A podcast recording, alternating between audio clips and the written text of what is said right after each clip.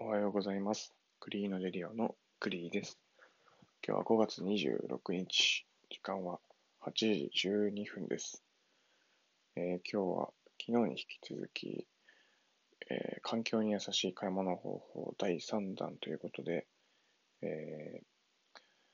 オーガニックへの転換に注力しているブランドを支持しようっていうことですね。今日はそういうことをテーマに喋っていきます。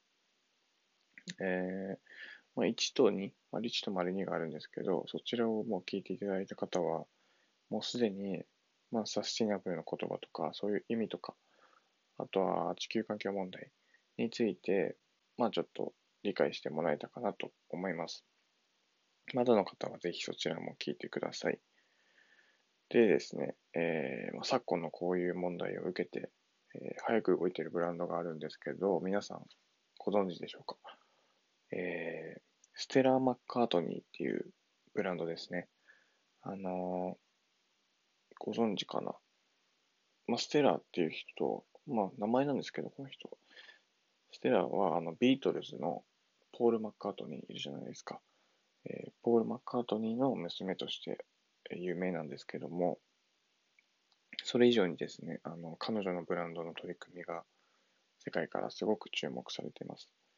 あの、ブランド立ち上げ当初から、ファーとかレーザーっていう動物から取られる材料を使用しない取り組みを、えー、推し進めてきました。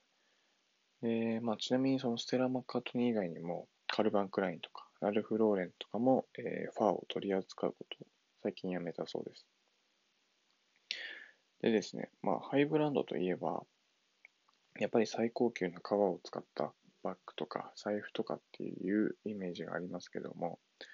ステラー・マッカートニーでは、まあ、動物とかを使わないので、えー、ポリエステルだとかポリウレタンなどの合成繊維を使用して、可能な限りリサイクルできる素材で製作しています。合成比較って聞いたことありますかね？なんか、本物の革じゃない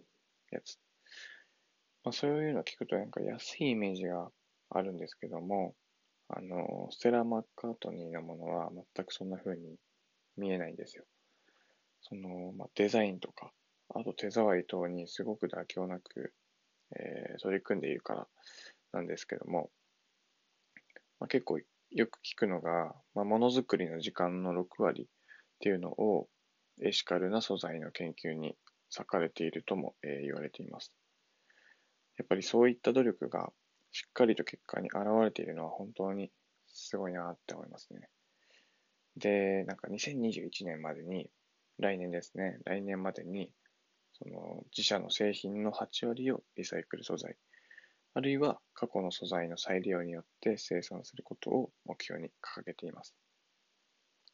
ただ、こうして合成素材でレーザーのような高級感を生み出すためには、やっぱり専門性のある工場だとか、あとはまあ人手がすごく必要になって、やっぱりその皮、動物の皮を使ってっていう天然素材で製作するよりもコストがやっぱりかかってしまうそうなんですね。それでも、やっぱりファッションを通して環境問題を解決していくために努力しているステラ・マッカートニーのようなブランドを支持していくことが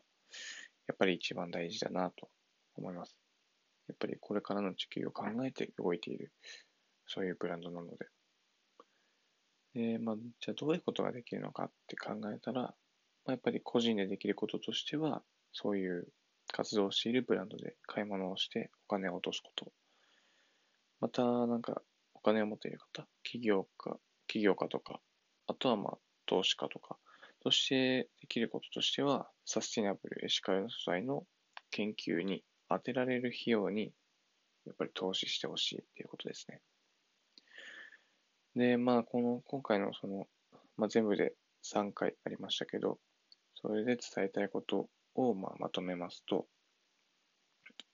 やっぱりこれから自分たちがあと30年、50年生きていく上で、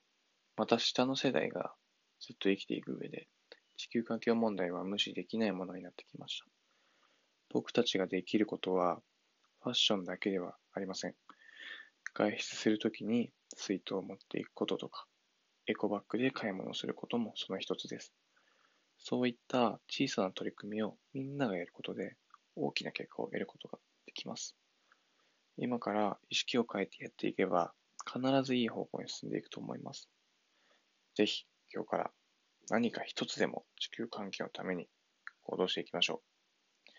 えー、最後まで聞いていただきありがとうございました。これで、えー、環境に優しい買い物方法については、とりあえず以上になります。それでは皆さん、今日も素敵な一日をお過ごしください。クリーンのデリオのクリーでした。